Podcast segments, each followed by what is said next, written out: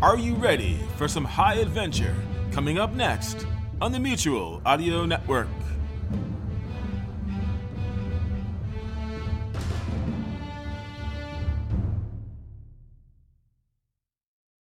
The following audio drama is rated PG for parental guidance recommended. Once again, Decoder Ring Theater presents another page from the casebook of that master of mystery, that sultan of sleuthing, Martin Bracknell's immortal detective, Black Jack Justice, starring Christopher Mott as Jack and Andrea Lyons as Trixie Dixon, girl detective. The name's Justice. Jack Justice. It has been observed more than once that life isn't fair, an observation that is by no means limited to surly teenagers who aren't getting their way.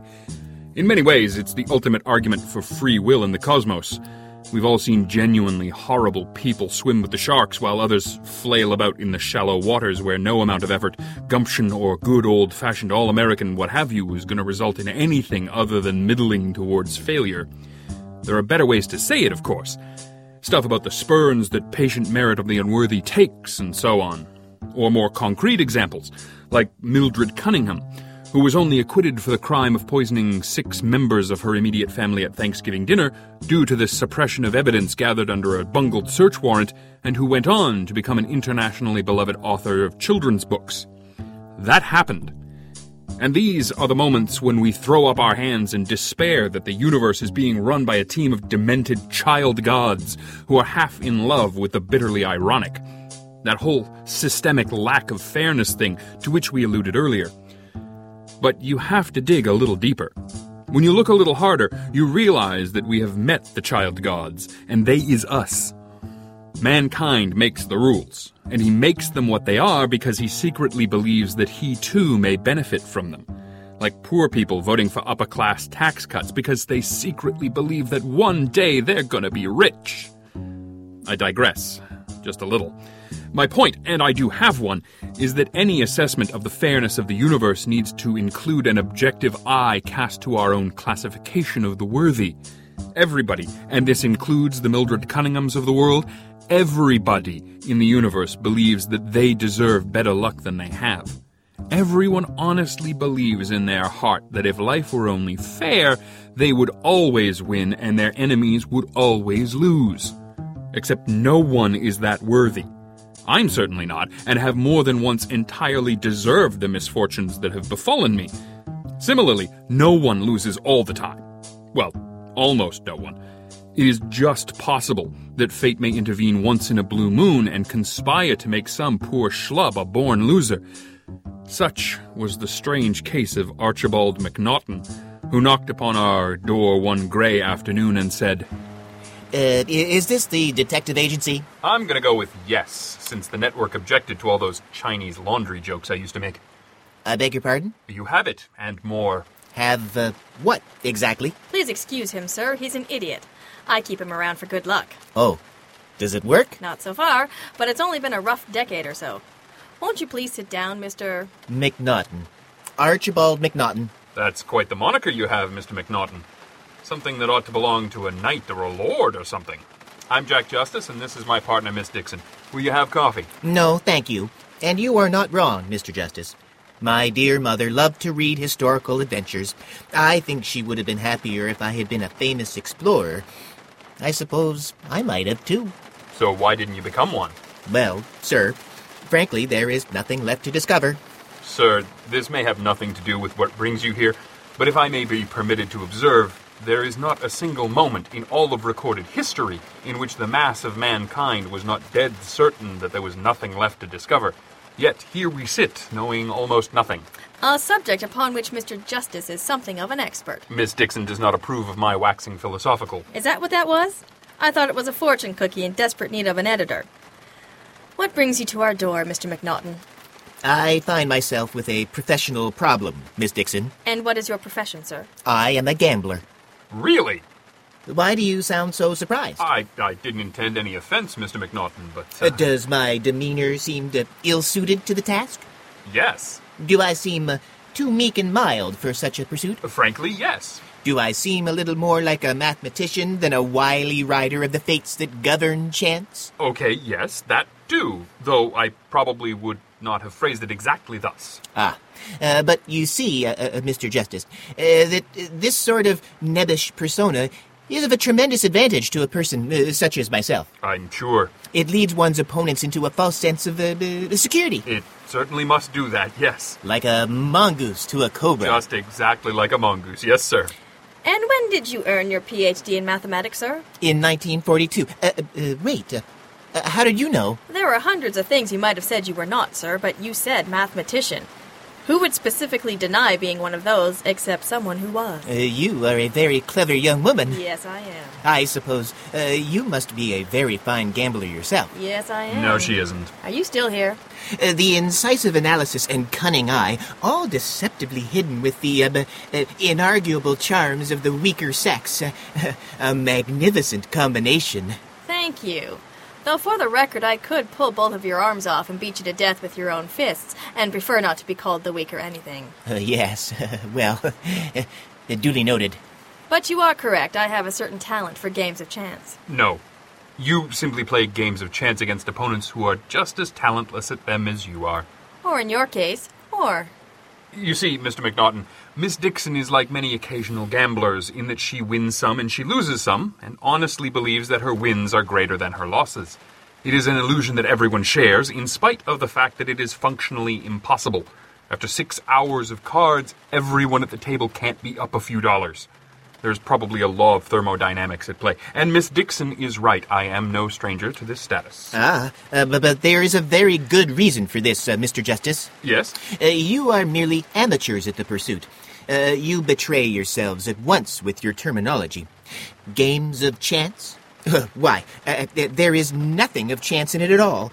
These contests are governed by the very same laws which regulate everything in the cosmos. Uh, but Their function can be defined, their precise odds calculated, and their every twist and turn can be modeled, anticipated, and predicted.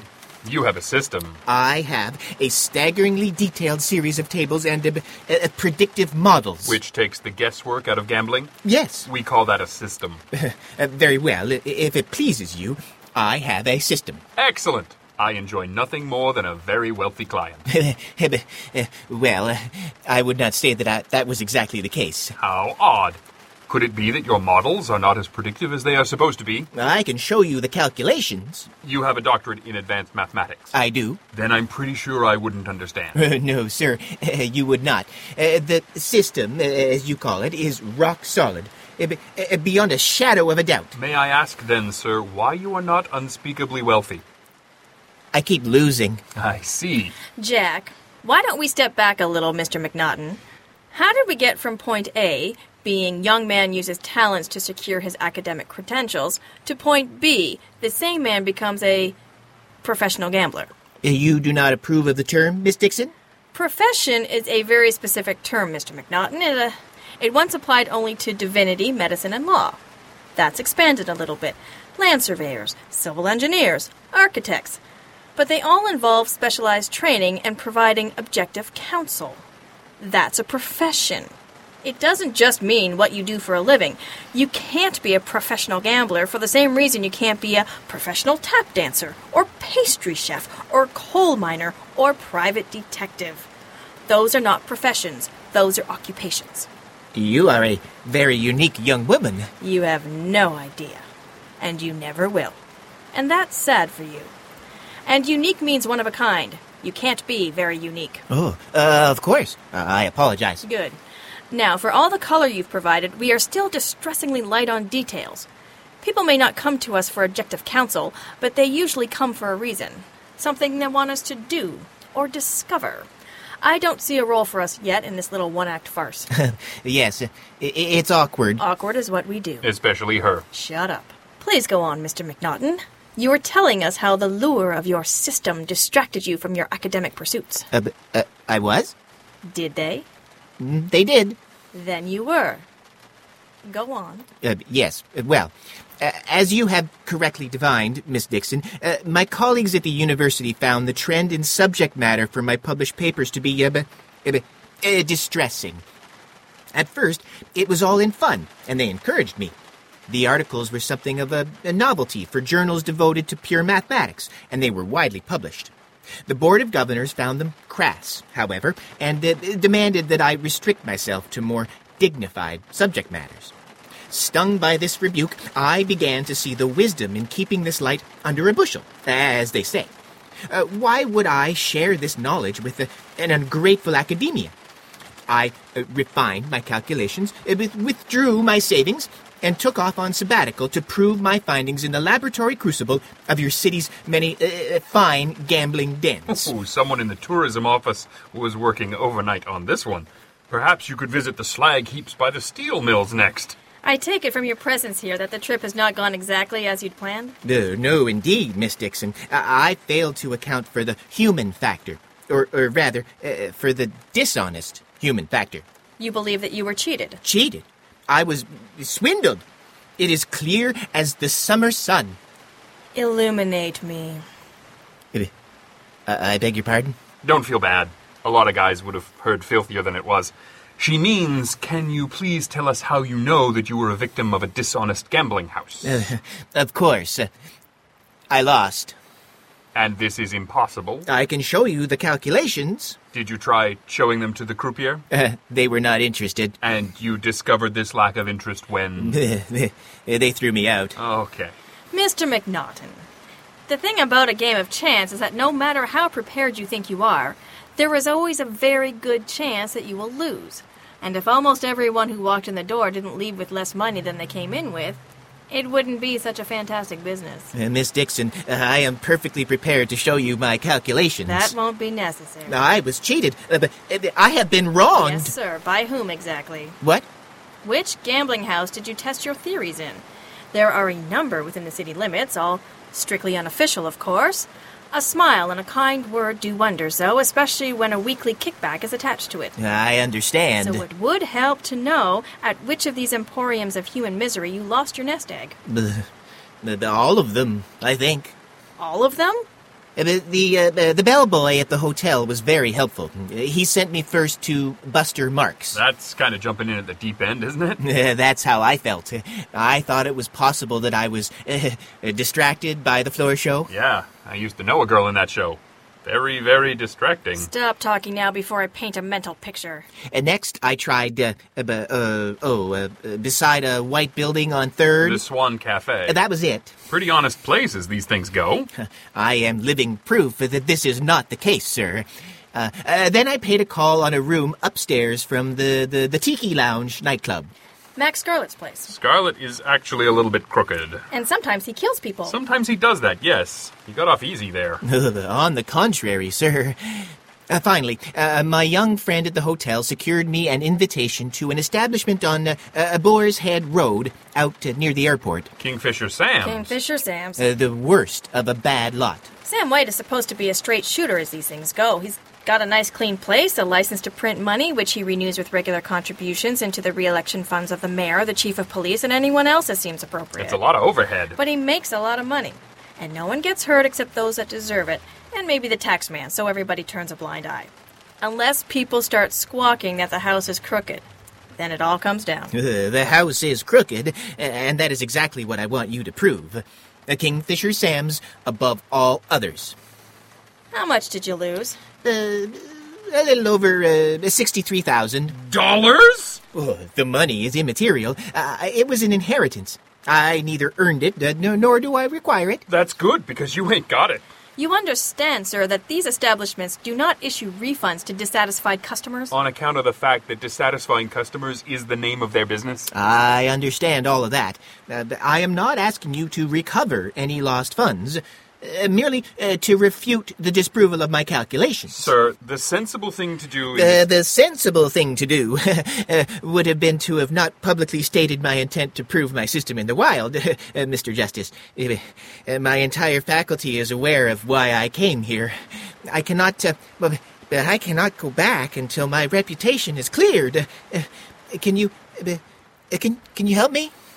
We get thirty-nine ninety-nine a day, sir, plus expenses. plus expenses. and they generally take quite a bit of calculating. You are listening to Blackjack Justice from DecoderRingTheater.com. In my line of work, there are advantages and disadvantages to experience. It helps to have done things before and to have a general idea of where some of the more perilous waters lie. When I look back on my earliest days as a proud bearer of this little tin shield issued by the city, I do much wonder that I stuck with it at all. I was running all over town with no contacts, no shortcuts, and no idea what I was doing. I worked much harder than is my custom, got almost nothing done, and was repeatedly hit in the head with things to the point of acquiring an ironically tough sounding nickname. And now, of course, most of that was not actually true, most of the time. Mostly. But with each adventure, as one acquired more experience, one also cultivated a reputation. Sometimes this was good, sometimes that was less so. But there is nothing either good nor bad, but thinking makes it so. But sometimes what you really wanted was faceless anonymity. Then you started to miss that fresh faced young lad with all the concussions that you used to be. You really did. Sorry to keep you waiting. Uh, Mr. White, sir, you look after the new hires yourself. Of course I do. This house is my investment. It is my bread and butter, my baby. Anyone who works here works for me and must answer to me. Of course, sir. I admit I don't usually conduct the first interview myself. No, sir. But for you, Mr. Justice, I am pleased to make an exception. I'm sorry, sir. There's been a misunderstanding. My, uh, my name is Johnson, James Johnson. Of course. Did you keep the initials the same to make it easier to remember, or did you have a lot of monogrammed handkerchiefs? They were a gift. I understand. To be clear, you could have called yourself Christopher Columbus, and you still would have been made the minute you walked through the door. How about Amerigo Vespucci? I employ some very tough customers, Mr. Justice. It is a occupational necessity, and tough customers often know other tough customers by sight. It's like a lodge. We're having some jackets made. You and I have never crossed paths. No, sir.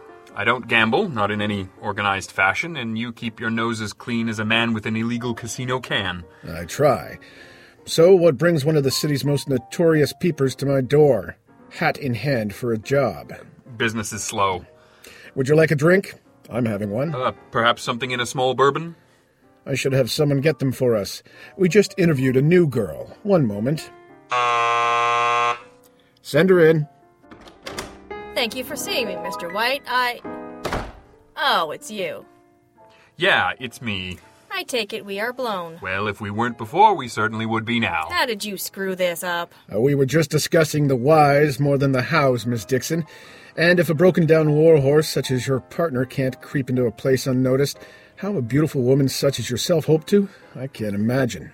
I've seen the girls on staff, Mr. White. I didn't feel out of place. No, indeed. I employ many beautiful women. It is the business. But you would stand out in any company. Why, thank you. You also have something of a reputation, and I don't mean that to sound untoward. It sounds like butter when you say it. Would you like a drink? I always have before. The bar is fully stocked. Why don't you fix us around? No. No. Beautiful girls bring you drinks all the time. I won't be one of them. Why don't you bring me a nice rye and water like a good boy? Sensational. Am I even still here? I cannot tell you how much I wish you were not, Mr. Justice. I feel like that all the time. Drinks. Go. Very well. Can you tell me why I suddenly have his and her private detectives applying for covert work in my nice, clean gambling house? I'm putting myself through reform school. Oh dear. Did I make you do that? Can we thwart his evil schemes first and then date him later? I can't imagine what you could possibly mean. Well, for the record, neither can I, though I suspect we might be at opposite ends of the equation. I'm afraid I have no schemes to thwart, evil or otherwise. I flatter myself that that is not entirely true. Focus. You're on the job, We are. in the employ of Archibald McNaughton. the bookworm? Oh, this is the living end. It isn't like no one who lost at my tables ever blamed their luck on something other than cruel fate, Mr. Justice. I have a large staff and an immaculate facility.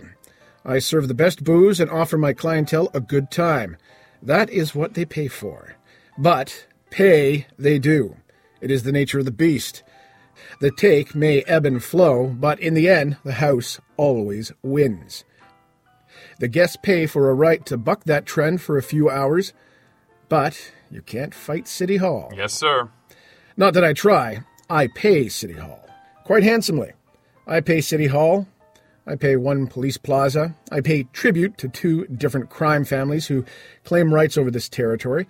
And still, I make a very good return on my investment. But when a self righteous little bookworm starts accusing me of rigging the games again and again to anyone who'll listen, it puts my livelihood in danger. Do you understand me? He hired you to prove me crooked. hmm? Not exactly. He hired us to prove his system hadn't failed. Well, is there a way to do that without accusing me of something that will get me closed down? What if we could find one? Well, then I would be grateful, Miss Dixon. I would be very grateful indeed.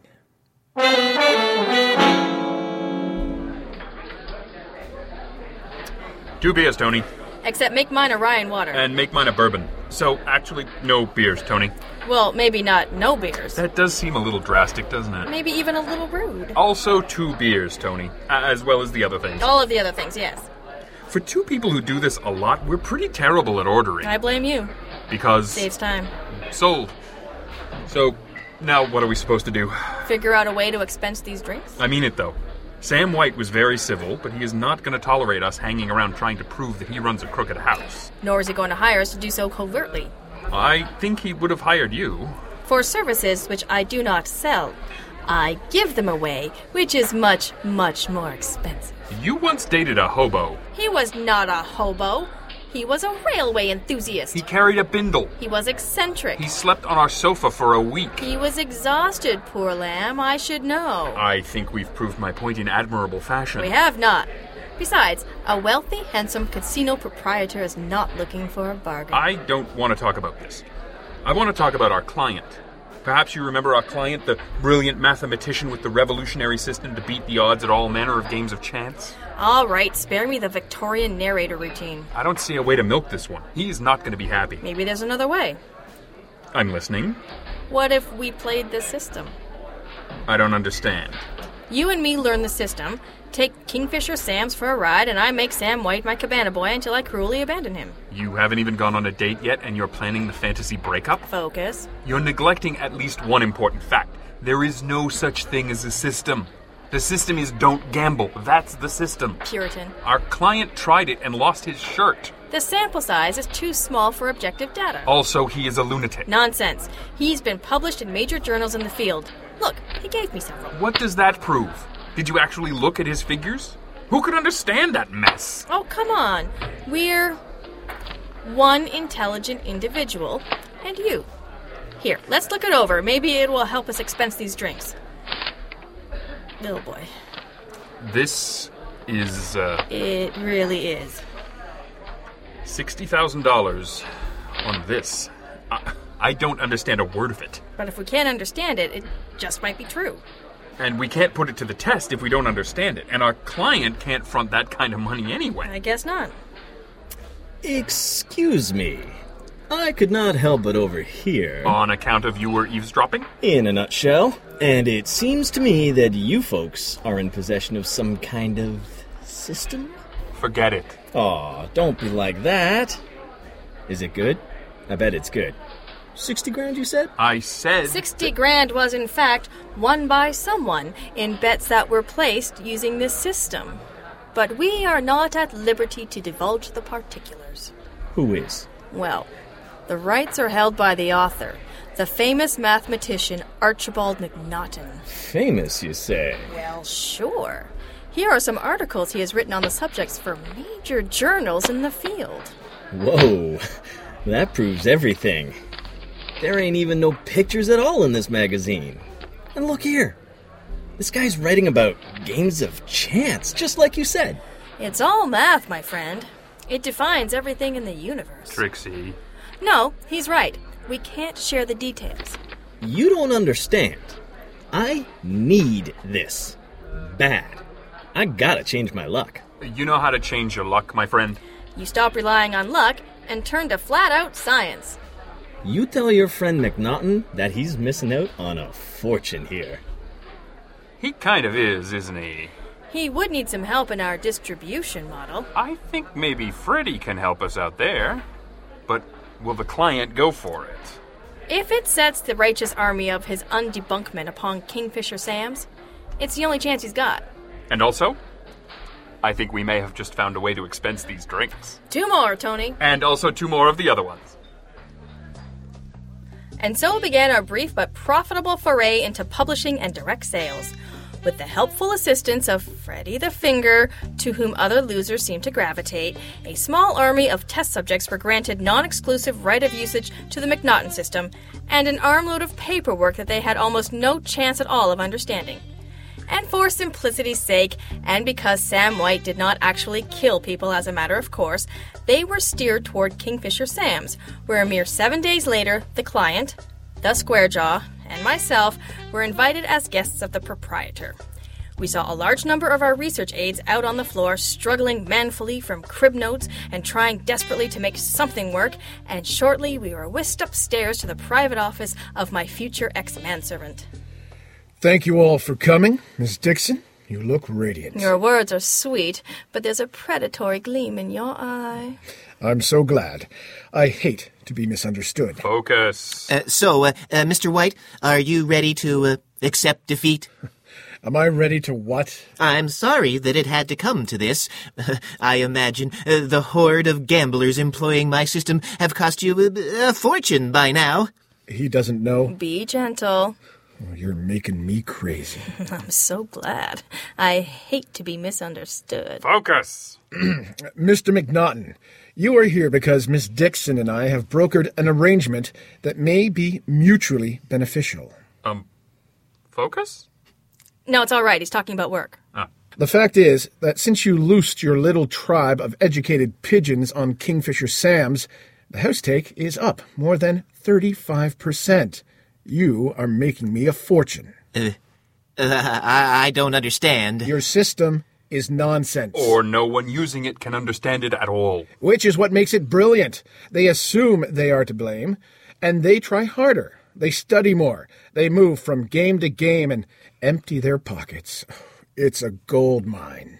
But it is starting to peter out. Our research team is beginning to lose faith. And that is why we marched right past them and up the stairs, so they could see us here on business. I would be prepared to offer you a contract. I would take over all rights to your calculations and your system in perpetuity, with the intention of burying it officially. We figured this would convince the researchers out there that there is a pot of gold at the end of this particular rainbow, and that they could both master the technique if they kept trying, and perhaps give them a valuable restricted access commodity to resell to recoup some of their losses. It should also keep them from killing you on your way out of town. I, uh, I don't understand. Uh, but how much would you be willing to pay? Pay? Oh, don't be ridiculous. I won't pay you for a worthless formula, but I will sign the contract, which includes a non disclosure agreement, which prevents either of us from ever revealing how much money changed hands.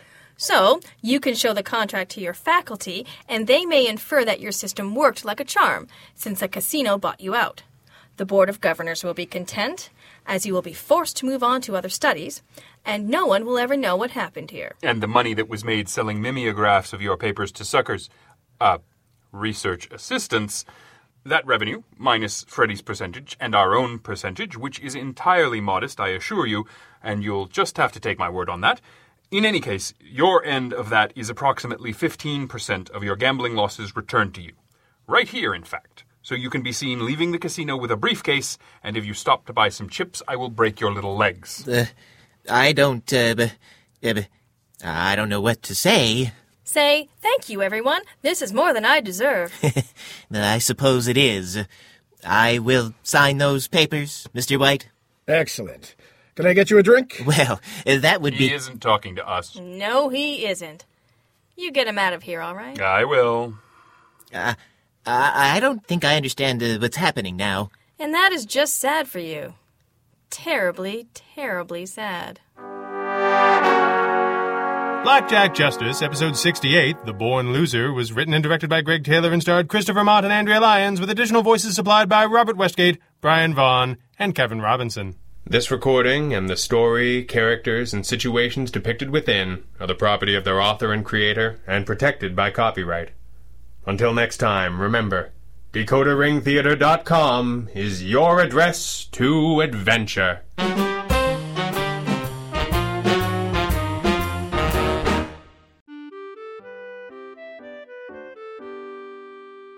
There are a number of things that we can all do to help stop the spread of the coronavirus and protect ourselves and our families. One is simply to clean your hands often. Wash your hands often with soap and water for at least 20 seconds, especially after you've been in a public place or after blowing your nose, coughing, or sneezing. If you don't have access to soap and water, then make sure you use a hand sanitizer with at least 60% alcohol. And finally, avoid touching your eyes, nose, and mouth with unwashed hands. These are some simple things that we can all do to help protect ourselves and our families from the spread of coronavirus. Be well, everybody.